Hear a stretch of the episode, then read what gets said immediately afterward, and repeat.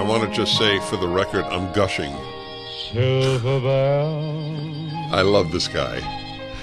We've met, but I didn't recall our meeting, but it was brief. He's now etched in my heart and my mind, Dr. Mark McDonald. The United States of Fear, How America Fell Victim to a Mass Delusional Psychosis. Among the many insights is the role of masks is to maintain the fear. Absolutely. God. I said earlier in the show, we not only, left and right, not only differ in values, but we differ in our understanding of facts.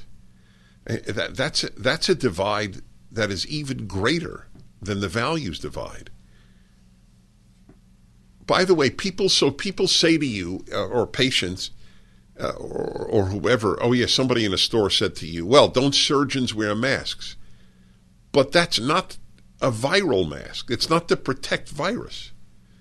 There's a body open beneath them, and they don't want any of their sweat or whatever to get in there, or if they cough. Is that correct?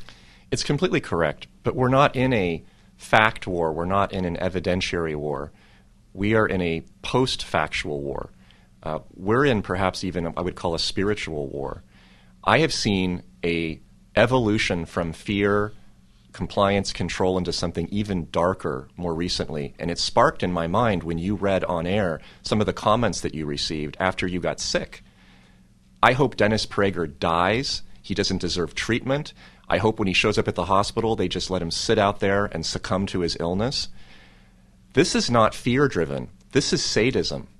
Noam Chomsky said something a few weeks ago in an interview that really struck me. He was asked, what do we do with those who don't receive a vaccination? Mm-hmm. He said, they should not be allowed to shop at grocery stores.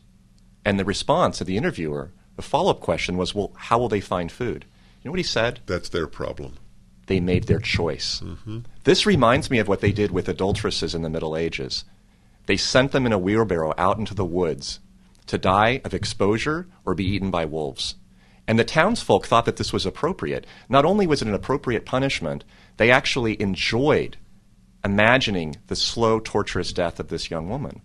I'm seeing that now in this country. I'm seeing people not just out of fear, but out of enjoyment, out of sadism, humiliate and torture other people for nothing other than expressing a viewpoint that they believe that they should have bodily medical autonomy. This is truly sick. I would say it's actually evil, certainly sociopathic.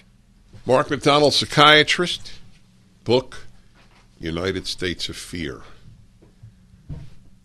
Your alternate title was just as good. What was it? The Pandemic of Fear. Yes.